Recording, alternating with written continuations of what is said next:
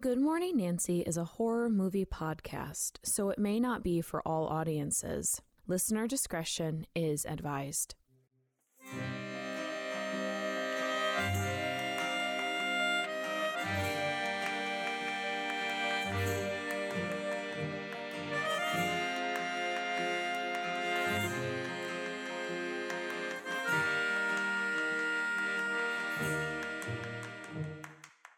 Good morning, Nancy. My name is Gracie.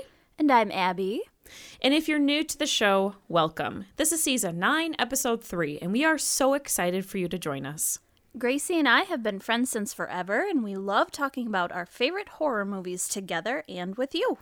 All while drinking a nice cup of coffee. Today we'll be discussing the 1932 mystery slasher film 13 Women. Based on the novel by Tiffany Thayer, the film was written by Bartlett Cormack and Samuel Ornitz and directed by George Archainbaud. the film stars Myrna Loy, Irene Dunne, Ricardo Cortez, Jill Esmond, Peg Entwistle, and Florence Eldridge. We're not shy about spoilers, so if you haven't seen this film, we highly suggest that you pause this episode and watch it. I also want to add an extra trigger warning here. This film deals with suicide, and we'll be discussing the topic of suicide in this episode. If you or someone you love is feeling suicidal, please don't hesitate to call the National Suicide Prevention Hotline at 1 800 273 8255. If you are a military veteran, please press 1. You can also visit the American Foundation of Suicide Prevention at afsp.org. And I know we have a lot of Canadian listeners as well. So, Canadians, please call 1 833 456 4566 or visit www.crisisservicescanada.ca. Additional resources are in this episode's show notes. Okay, are you all still here? Wonderful. Then let's get this morning started. Um, so, Abby, would you please read this plot summary that none of us wrote that we had to get from the internet just now before recording because we forgot to write a plot summary. Or, you know, Abby forgot to write a plot summary because of her freaking pregnancy brain. Oh my God. Listen, pregnancy brain is real. Don't worry about it. It's not a joke. Female alumni of the St. Albans Seminary sorority group receive letters from Swami Yogadachi making alarming predictions of death and murder, which come true.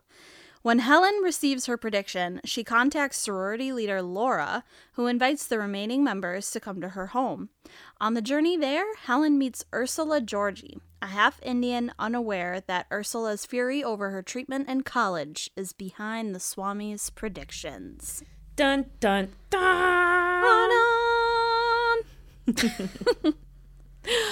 okay, so let's get into the production. So, like we mentioned earlier, the film 13 Women is based on the 1930 novel by author Tiffany Thayer, who was known for writing trashy genre books at the time. I love it. uh, yeah, according to neglectedbooks.com, quote, Thayer wrote genre romances that were disliked by contemporary literary critics. Dorothy Parker, in a New Yorker review of Thayer's book An American Girl, said, quote, He is beyond question a writer of power and his power lies in his ability to make sex so thoroughly, graphically, and aggressively unattractive that one is fairly shaken to ponder how little one has been missing unquote. Wowee. Oh my yeah. gosh. And F. Scott Fitzgerald said of his books, quote, Curious children nosed at the slime of Mr. Tiffany Thayer in the drugstore libraries, unquote. Wow. Fellow genre writer William Tenn described one of Thayer's sci-fi books as follows, quote, absolutely fascinating and disgusting. If you ever find a copy, give it to some sci fi fan you dislike. Your reward will be the baffled misery in his eyes after he's read it. Unquote. Oh my god. oh my god. Yeah, so it's safe to say that Thayer's work was not. I don't want to say it was not good, uh, but I guess it just wasn't for everyone. oh my god. According to the Wikipedia page dedicated to the film, originally running 73 minutes, the studio edited 14 minutes out of the picture prior to release, and several characters were cut from the film. You'll notice if you count all of the women featured in the film, there aren't 13, there's only 11. Huh. This is because two of the female characters' scenes were edited out before the film's release. Apparently, the studio did this because audiences felt that the film dragged on. The film was only 73 minutes to begin with, and they cut almost 15 minutes worth. What? What the It heck? dragged on 73 minutes? These people cannot hang. Are you kidding me? Just sit still for one goddamn hour. I cannot. According to the Wikipedia page dedicated to the film, quote, 13 Women features the only film appearance of actress Peg Entwistle. Entwistle became despondent over her career and jumped to her death from the Hollywood sign on September 16th, 1932, at the very young age of 24.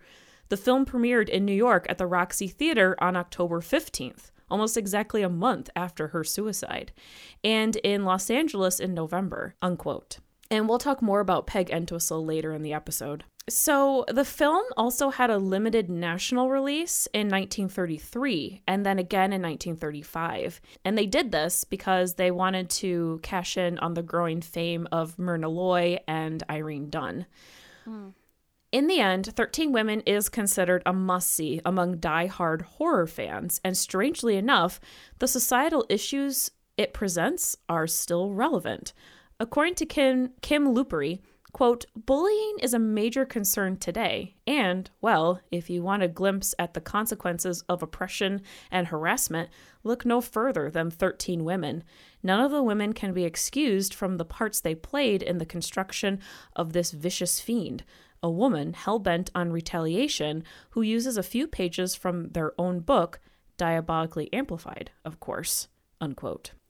And according to film blogger Michael Mallon, quote, 13 Women draws from elements of the murder mystery, psychological thriller, and occult practices to create a horror movie begging to be rediscovered.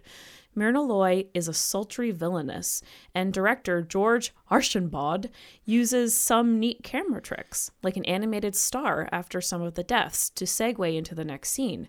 If you're a horror buff like me, you'll definitely want to seek out this forgotten gem. Unquote. So true. It's so good. Yes, and it's a little bit hard to find. You can rent it on Amazon Prime at the moment, uh, at least from when we started recording this. Uh, but I was able to find it on Daily Motion for free. So head on over if you want to watch it. It's only an hour long. It's very short, but it's so good. It is so good. It's definitely worth the watch, especially if you like older films like that. Mm. It was great. Yeah.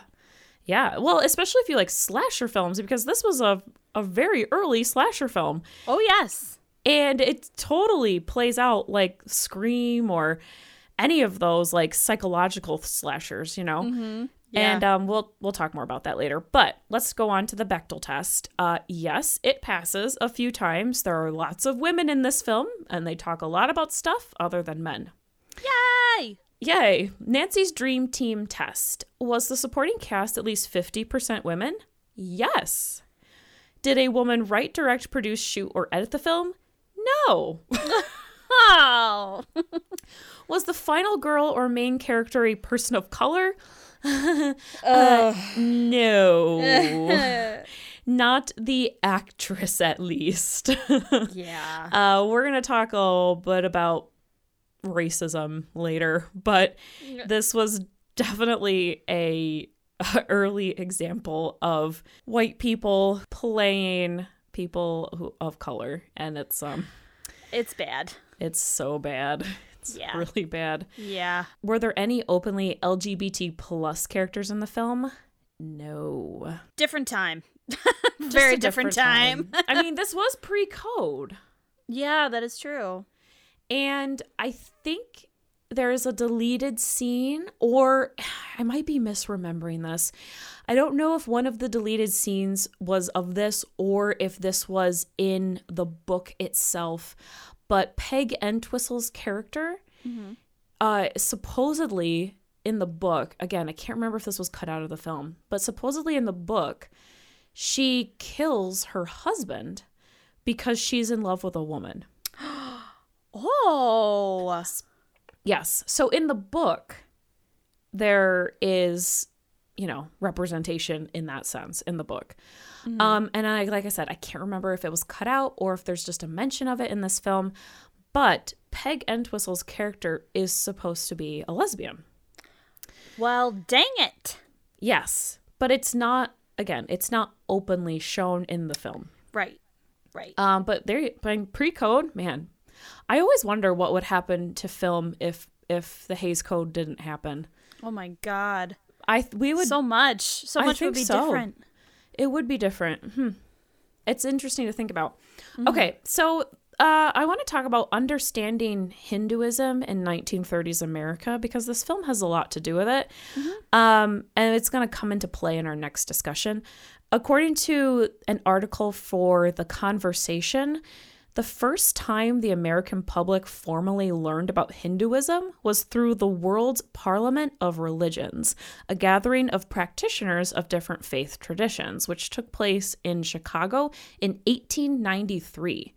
It was at this time when the it was at that time when the American public first saw and heard people from quote unquote Eastern religions, including Hindus and Buddhists, on their own soil. Vivekananda, a young monk representing Hinduism, famously began his speech hailing his hosts as quote unquote brothers and sisters of America. It was most unusual for an Indian monk to embrace the audience as a single family at a time when societies were segregated and racial superiority was an accepted part of life. Vivekananda spoke extensively about the spiritual benefits of yoga and meditation, explaining how they were common resources for all human beings and not just for Hindus. And so that was from the Conversation uh, website. And I think that's great. Yeah. I mean, freaking, that was 1893. I know, know? that's very progressive and also like dang. when you think about like how information spreads and stuff like that, like that's so early for people to be learning about things like yoga and meditation and stuff like that like you were talking about like man, Yeah, and so Vivekananda would eventually go back and live in India. But in 1920, Swami Paramahansa Yogananda arrived in New York and gave a similar talk about spirituality. And Yogananda would eventually create the Church of Self Realization Fellowship, which until the 1960s was the largest Hindu associated church in the United States. So from 1920 to 1960, there were Hindu associated churches in the US that everyone was welcome to and welcome to attend, even if they weren't Hindu. that's so amazing. it is kind of amazing. And um, I want to now talk about Hindu astrology. So, astrology and horoscopes aren't just for the Greeks and the Chinese. According to the book Karma, an anthropological inquiry, astrology remains an important facet of folk belief in the contemporary lives of many Hindus. In Hindu culture, newborns are traditionally named based on their charts. Wow. And yes, and I actually did know this before reading about this because um, we uh, have friends whose sons were born a few years ago, um, and they're from India, and they said how they they named their children off of when their kids were born. Whoa. And astrological concepts are pervasive in the organization of the calendar and the holidays, and in making major decisions such as those about marriage, opening a new business, or moving into a new home. Many Hindus believe that heavenly bodies, including the planets, have an influence throughout the life of a human being, and these planetary influences are the quote unquote fruit of karma. The Navagraha, planetary deities, are considered subordinate to Ishvara, the Hindu concept of a supreme being, in the administration of justice. Thus, it is believed that these planets can influence earthly life. Unquote. Oh, that is so cool. Yeah, so there's a little brief history of Hinduism in America and Hindu or Vedic astrology. Um, so let's talk about the power of suggestion, horoscope psychology, and then, of course, Peg Entwistle. So, according to Paula's Cinema Club, quote, capitalizing on the spiritualism craze of the time and the mighty power of suggestion, Ursula sends each woman a fake astrology chart, accompanied by a letter predicting death, dismemberment, or a, an other calamity. She signs the letters with the name of the Swami she works for.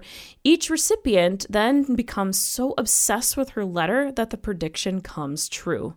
Unquote. And Nora Fiore says, quote, Ursula's victims play right into her hands, as one of them wonders aloud, but the moon does control the tides, and nothing can live without the sun. Why shouldn't we be controlled? And I actually really love that quote. Mm-hmm. Oh, I mean, so good. It is. Uh, okay, so astrology and horoscopes were not anything new in the 1930s. Like I mentioned earlier, Hinduism was well enough known to Americans, at least Americans in big cities at the time.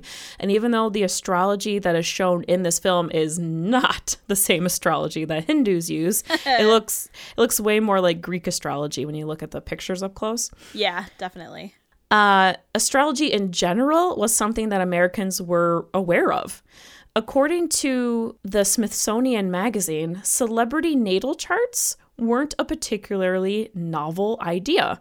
American and British newspapers routinely trotted astrologers out to find out what the stars had in store for society pagers. Even the venerable New York Times was wasn't about consulting the stars. In 1908, a headline declared that President Theodore Roosevelt, who was a Sagittarius, quote, might have been different with another birthday, unquote according to an expert astrologer, Madame Humphrey. well, well. yeah. So, again, astrology was nothing new. According to Polly Campbell for Psychology Today, a deliberate suggestion can influence how well people remember things, how they respond to medical treatments, and even how well they will perform and behave, according to research by Maryanne Garry, Michael or Robert Michael, and Irving Kirsch. The reason they say is attributable to something called response expectancies. This means that the way we anticipate a response to a situation influences how we will actually respond. In other words, once you expect something to happen, your behaviors, thoughts, and reactions will actually contribute to making that expectation occur. Using suggestion in this way can be a powerful tool in accomplishing our goals, but many of us get caught up on the other side thinking only of our limitations. The power of suggestion is just as powerful in those situations, actually sabotaging our success. Unquote. Yeah, do you remember when The Secret came out? oh, yes, I do. it was a really big deal like everywhere. yeah. Uh that's actually basic psychology like you were just talking about. Like the law of attraction is powerful because our minds actually become the powerful tool that we're using when we're shaping the outcomes of our lives. And it's something psychologists and sociologists attribute to self fulfilling prophecies. Um, self fulfilling prophecies are interesting to me because individuals don't realize the true power that they have within their brains. Um, according to the Britannica definition, Self fulfilling prophecy is a process through which an originally false expectation leads to its own confirmation. In a self fulfilling prophecy, an individual's expectations about another person or entity eventually result in the other person or entity acting in ways that confirm the expectations. So, in the film, we see this happen with the women after they read their horoscopes. And the dread of what the future holds is enough to send them into a downward spiral of despair and anxiety. Yeah, and I kind of want to connect all of this to Peg Entwistle. According to Nora Fiore, quote, one has to wonder if the film exerted an insidious real life influence on Peg Entwistle, perhaps even planting the seed of a dramatic death by falling in her mind. Just as her character seems imprisoned by headlines, Entwistle herself has gone down in history as a shocking episode in movie land folklore. The fame that eluded her in life was ironically bestowed upon her in death. Did the dark plot of 13 women, in addition to all of her other worries and woes, work some kind of malign spell on her? Did she relate too closely to the film's theme of self fulfilling prophecies? Unquote. It truly could be. I mean, maybe this film just hit too close to home for her. Like, it's something that we've seen in Hollywood before, too. And the most popular one that comes to mind is like Heath Ledger when he acted out his role as Joker in the Batman mm-hmm. franchise. But when you're in that frame of mind, it is hard to break free when you're living and breathing it, and suddenly there's no separation between your like work life balance. Right, and I don't know much about Peg Entwistle's life. I know that she worked in theater a lot mm. before she did 13 Women, um, and she's British. She was British. Mm. So she wasn't from the United States either. So there's also that uh, sadness of being away from home. Yeah. And being in a completely different culture. And I feel mm-hmm. like that also really connects to the film. Yeah. Obviously, Ursula, her character is from India, which is primarily not a white country, even though it was, I'm going to say it, invaded by white people. Yeah. Uh, but that whole idea of like a stranger in a strange land mm-hmm. kind of comes up for Peg. And I wonder if that also had a big effect on her. I just think that it's really interesting that this film is all about suggestion and about, you know, making your own fate yeah. based on that suggestion. And the fact that Entwistle did perish, you know, by jumping from the H from the Hollywood sign right before this film was released. It's, I don't know, it's just, it's one of those weird coincidences. Yeah. Like it's just strange that yeah. that happened at all. So I don't know. If anyone out there listening knows a little bit more about Peg Entwistle, I really want to learn more. Uh, let me know if you know any resources. Like I think she has a few biographies out there, which is nice. But mm-hmm. yeah, it's like she became famous because she died. Uh, so let's talk about pre code female ensemble films. According to Jeanine Basinger, in an article they wrote about the history of female ensemble films for Variety, quote, it's significant that a film starring a female, no matter what other genre it may be, comedy, romance, musical, crime, western, film noir, melodrama, was always known as a quote unquote woman's film. there was no equivalent man's film category. Even if a movie cast a group of great male stars, it wasn't a male ensemble film. It was a Western, like The Magnificent Seven, or a war film, The Dirty Dozen, or perhaps even a masterpiece, The Bridge Over the River Kwai. Films with men didn't need to worry about genre status, but the female ensemble gave the woman's film a chance to grab some. Technically, a female ensemble film has to have more than three leading ladies to qualify for the type. Threesome female movies, like Valley of the Dolls, don't count. They were always a staple of Hollywood storytelling, being used as cautionary tales to warn women how they might end up married, disappointed, or dead. Yikes. what a bleak outlook. yes. Not that marriage is bleak, but no, it's not if you marry the right person. No, exactly. Um, I think it's also really interesting how the villain in this film is a woman who is kind of disguised as a man, like Ursula using the Swami and like using his identity to kind of like cover up what's actually going on. That's true. I never thought of that. Because it's like pretty insidious, you know? Like, especially as a supposedly mixed race woman. And I say supposedly because of the ridiculous amount of racism in this film. But um she's seeking revenge for the wrongdoings of these like seemingly innocent women. And it shows the duality of females though it's i mean it's really negative in some ways. It's a huge step for cinema at this time.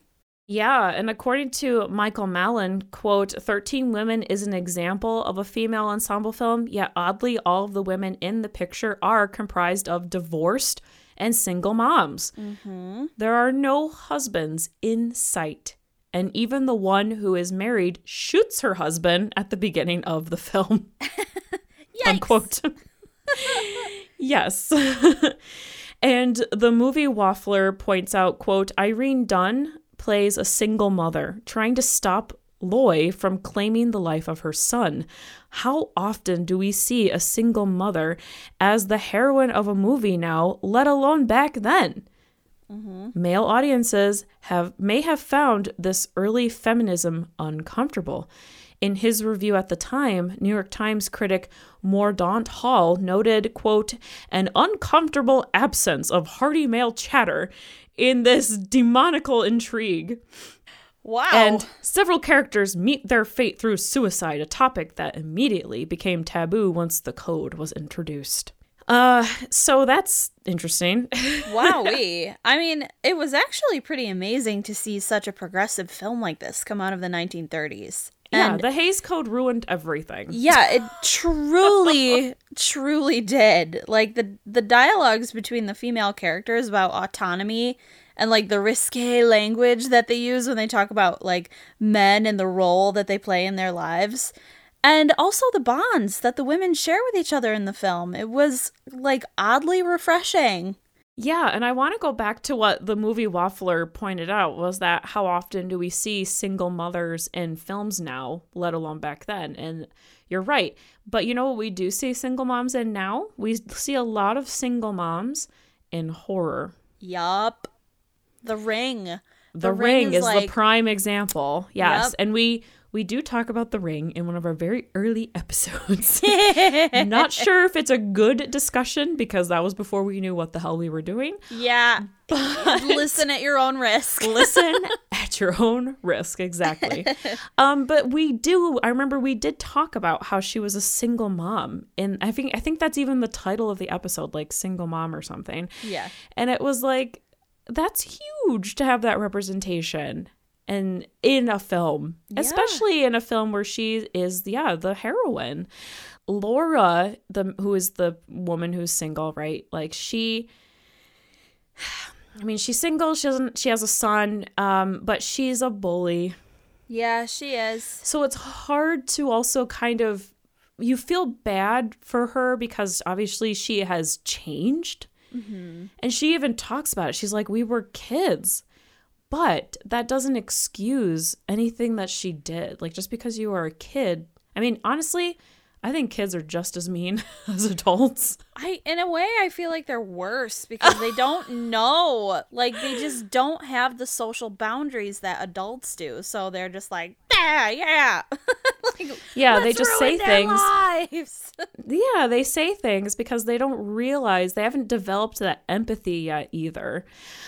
I want to talk about Ursula and how she relates to slasher films, and then, of course, like the racism that's brought up in this film. Mm-hmm. According to Dawn Keetley for the website Horror Homeroom, which is one of my personal absolute favorite resources for all things horror, please check out Horror Homeroom. Uh, Dawn says, quote, the undeniable center of the film is the monstrous, quote unquote, half breed Ursula Georgi. 13 w- Women renders Ursula inhuman in the implacability of her revenge. Think Jason Voorhees and Freddy Krueger. As the protagonist Laura asks in her final confrontation with Ursula, quote, What have I done? What has anyone done to make you so inhuman? Ursula is indeed inhuman, the murderous force behind her victim's self immolation. And Ursula's monstrousness also lies in her being what Noël Carroll calls categorically contradictory. She is a mixture of what is normally distinct. She is an inhuman monster who is also a beautiful woman. She seems white, and yet she is racially other and invading Asian, the kind of person against whom Americans were busily crafting anti immigration laws in the early decades of the 20th century. As much as Ursula embodies the quote unquote yellow peril about which Americans became rather hysterical in the early 20th century, she can and does pass as white, which of course only makes her still more of a threat in exacting her revenge on the white sorority women for refusing to let her cross the color line. Ursula is also punishing them for contributing to her sexual exploitation and implied rape by white sailors. The sorority women didn't just refuse Ursula's safe harbor as white, but then, but more specifically, they denied her the protections of a white woman, without which she is left utterly vulnerable. The film's complexity, then, in terms of how it represents the intersection of gender and race when it comes to sexual violence, is just stunning. Unquote. Yeah, and it's also important to note here that these women failed to protect one of their own. So, in many they ways. They failed to protect another woman, yeah. Yeah. So, like, in many ways, Ursula is alienated so badly that she uses her cunning to get revenge but also protect herself. And I think that that's like yes, she is a villain and no, I don't think that like it's right to kill people. right. But also like what are you going to do when you feel like you're completely alone and by yourself and like you cannot rely on anyone else? It's just like a terrible position to be put in. You know, I want to add something. Um, I just thought of this, but this is this sort of reminds me of um, rape revenge films. Mm-hmm. Yeah, and how the woman who is raped will try to kill her rapists, or she does kill them. And obviously, it's like we don't condone murder. no, no. Um, but film is great, especially horror films are great to help us live out our fantasies. Yes, it's very es- cathartic. Yes, especially when we live in a society where rapists and racists get away. Yeah, all the time. all the time. And this film obviously has many issues, but I think deep down, this film is cathartic in a way, uh, because even though the the you know Ursula, who is a person of color, the character at least, mm-hmm. is um, a villain, she is acting out a like she's she is getting back at her oppressors. Right. And for somebody who has dealt with that, or somebody who has dealt with extreme racism, mm-hmm that would be very cathartic, you know? So I can see how it, you know, you know, Ursula unfortunately she dies at the end and stuff, so she doesn't she does she doesn't really get away with it really. Um mm. but she is um easy to relate to for a right. lot of people, I'm sure. Uh that I mean, I I love her. I think, I think she's I think she's great. Honestly, I think she's great too. I do. And I mean, I think that the representation of women in this film in general is really good, but I think Ursula, I mean, it says you have to look at it. This is the 30s. Everyone was ridiculous. You know, people are still are, but you know, it's like nobody really knew what was okay to say and do and stuff. Right. But I think that the fact that this film talks about racism in general is huge for yes. 1932. Yeah. And according to Benjamin Walton, after cornering Stanhope aboard a train, Georgi, so Stanhope is Laura and then Georgi is Ursula, uh, discloses the reason for her hatred. Do you know what it means to be a half breed, a half caste in a world ruled by whites? The white half of me cried for the courtesy and protection that women like you get.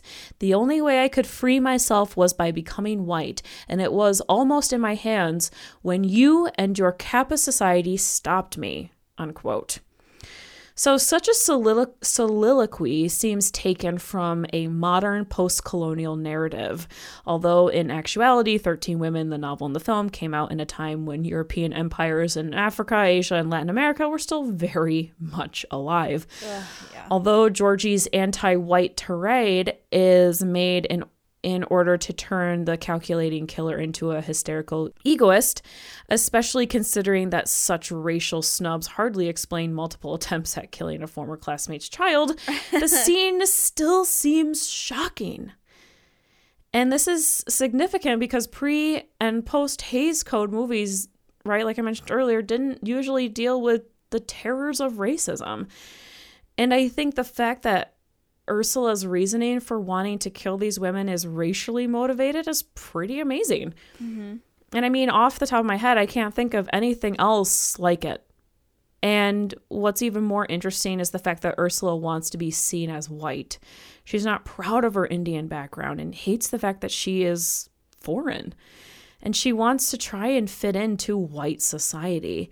She feels like she is she feels like if she's seen as white, she is protected from the racist horrors of the world. And unfortunately, she's right. She kills these women for bullying her, but she also does it because she has a sense of self loathing. But there's some major issues with that as well. Yeah, definitely. But I want to say, too, in regards to the Hays Code, like we were kind of talking about earlier, it really makes me wonder how much further we'd be as a nation, culturally, if we were allowed to just talk about this shit. Like, we now have years of undoing to do when it comes to the way we approach topics of racism, and it's it's almost like we're little babies that have had to learn and unlearn new language in order to support those struggling. And if we'd been allowed to see how non white people suffer at the hands of literal domestic terrorism and discrimination, we could have saved ourselves and a lot of people of color some trouble. And I mean, in a way, you can place some of the blame on the film industry for failing us. And I mean, obviously, they can't shoulder all of the blame, but in a lot of ways, film shapes our society and it's part of the rhetoric in our country and it has the power to influence. And as we see now the power to omit certain feelings about gender race stereotypes etc so i just feel like films like this should have been allowed to exist and the Hays Code really truly did ruin us in a lot of ways and it yes. sucks Yes, because film has a big impact on our society. And if that is is oppressed in any way, we are as a society are oppressed. Right. People of color m- remain oppressed and LGBTQ persons remain oppressed. Women, every you know, it's just like you're right. It's amazing how like we almost live in an alternate reality where it's like the world, you know, that we could have been if the Hays Code hadn't existed. That would be actually a really interesting movie yeah. in, in well, itself. I think it's so it's kind of incredible too how people don't really see that. Right, because it's even saddening. Like Right, because even though Ursula is played by a white woman from I think Missouri. I think that's Yikes. where Myrna Loy is from. Um, even though she's played by a white woman, who's to say that a year later that this movie was remade or a different movie came out and you know they it was the main character was played by a, a person of color. Right. And not by a white person pretending to be a person of color. You know what i mean? Yeah. And so it's like I, uh, what's her name? That woman who anna may wong. I mean anna may wong was known Oh no, she was in films from the 1920s. She was in films from the 1920s up through the 30s. Mm-hmm. She famously was snubbed a role. Uh, I forgot which one, but she was uh, famously snubbed a role in a film uh, that ended up having a uh, a white person play an Asian person. And she, I guess, auditioned for it and she didn't get it. And that actress ended up winning an Oscar oh for God. that role. Yeah. So maybe shit like that wouldn't have happened. God, you know? Like, I don't know. Who knows? So I think that even more amazing, though, in this film is that the, all these women made fun of Ursula as a child and they were cruel to her because of her race. Yet here they are appropriating her culture by using or following these horoscope readings. God. And Ursula is using her culture to sabotage these women. She's using their appropriation against them, which I actually also really fucking love. yeah. Like, It's about time. this film's considered a trash film, a trash novel. I don't know. I don't get why it's considered like so so so trashy because I'm like I feel like this is comparable to I mean a couple other films that I've seen from that time period. It's not like I don't know. It's just No, very odd mean. to me. Like I don't know how to explain it, but Probably because it was a female ensemble genre film. yeah. Yeah. And people hate horror films and people hate women. so, you know. what the hell? Um, I want to uh, share a quote from Brett Gallman for Oh the Horror. Quote If 13 Women has gone the extra mile to make Georgi truly sympathetic, in the end, you can bet your ass it's all about preserving the life of an actual white woman. It'd be a little more rich and complex. As it stands, though, it kind of plays to both sides. It's somehow kind of racist, yet woke all at once, mm-hmm. marking it as a harbinger of the exploitative track and slasher genre would eventually take. It's not as immediately and obviously provocative as later efforts, but it's willing to embrace its trashy potential, unquote. yes, what a great quote. okay. So, final thought Who is to blame? Nora Fiore says in their article, quote, Who is to blame? The monster or the bullies who created her? Unquote. And Nora also points out that there is an excellent mirror shot at the end of the film where Laura looks in a mirror and sees Ursula standing behind her. Oh, I love Yeah. that shot. That was such a cool thing that they put in there. I loved it. Okay, so I have a lot of thoughts about this. Oh, good. Let me hear them. And um, a lot of it has to do with psychology and spirituality. And personally, I don't think it's right for Ursula to have resorted to murder, but you know, given our discussions and stuff like that, it's uh I don't think it's out of the realm of um, you know, revenge In- and that kind of thing. In film, it's cathartic. Yeah. Yes, it's true. However, I am about as unmarginalized as it gets. like, I'm a cis white woman who didn't grow up poor. I was afforded a lot of luxury, and I had a good group of friends who were pretty much accepting of me growing up. Like, I never really had any problems with my friend group by any means. And I struggle a lot more as an adult because I understand more about how the world works. And the women that treated Ursula unjustly because of her mixed race heritage had to learn the hard way that they were wrong. So, as humans, we cannot simply dismiss the mistreatment of non white people and expect them to just get over it and move on. Like, I hate that sentiment that, like, especially when it comes to the discussions of like slavery and stuff like that in our country, people are like, "Oh, that happened so long ago." Yeah, it's fine." over. It's Like- like, it's actually not.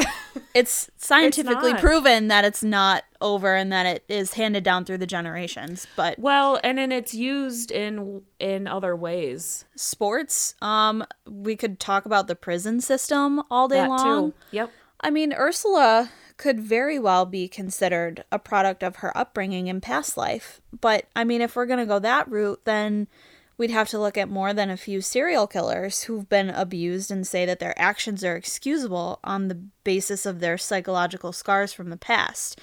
And I think the big takeaway here, though, is that all of this racism and appropriation catches up with you.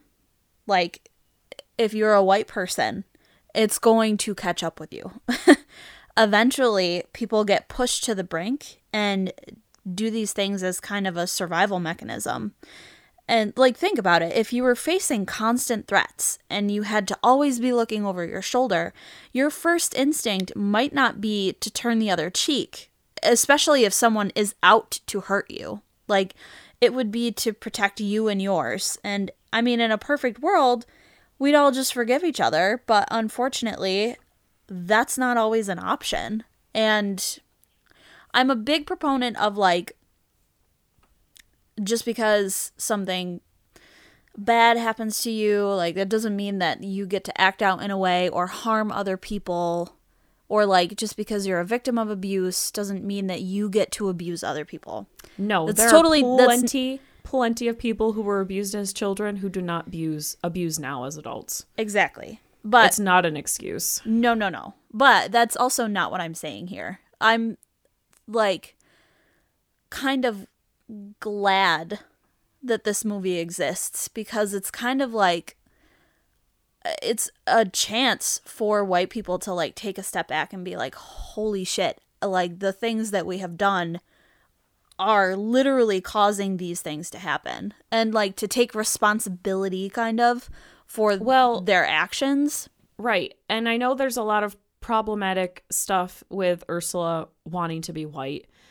Um but I how I mentioned earlier how this reminds me of a rape revenge film. It kind of is a rape revenge film yeah because Ursula is raped by white sailors.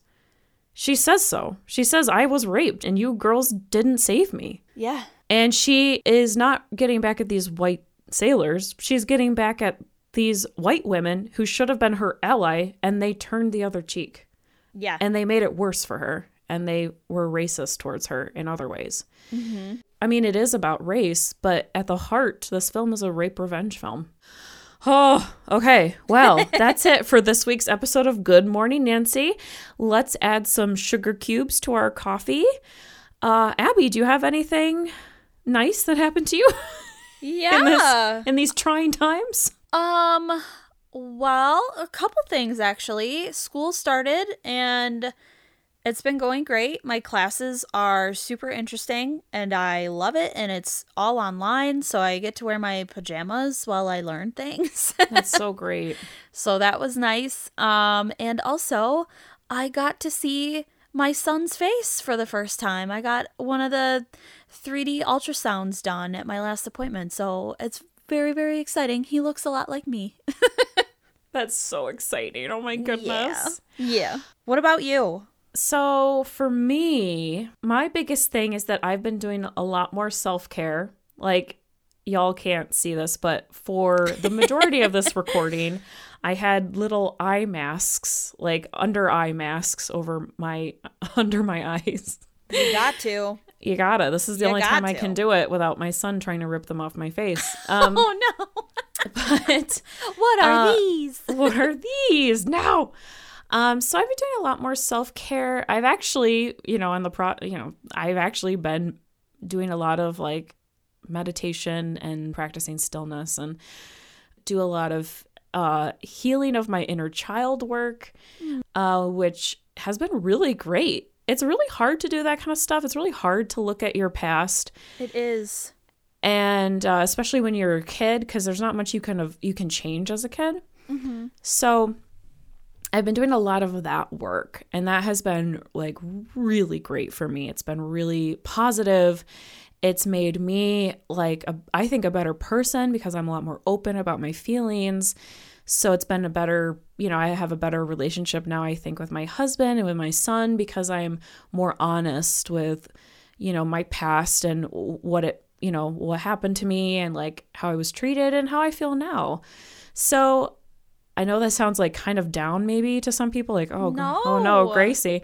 But it's but it's been really great for me. So that has been like something really sweet and really nice that i've been dealing with. So i've yeah it's been good. it. That's so inspiring. I love Oh, it. oh thanks Oh, It's been great. Oh it's okay i'm all right oh no don't cry it's okay No, it's okay. Everything makes me cry. I'm pregnant. it's true Oh. Well, thank you all for listening to this week's episode. I think we should start opening this up to uh, our listeners and letting them, you know, tell us what their sugar cubes have been. Yeah, it would be nice to hear from other people some of the positive things that have been happening. Please do. So, uh, next episode, we will share our sugar cubes, but we'll also share a few others. So, let us know. You can email us at goodmorningnancy at gmail.com.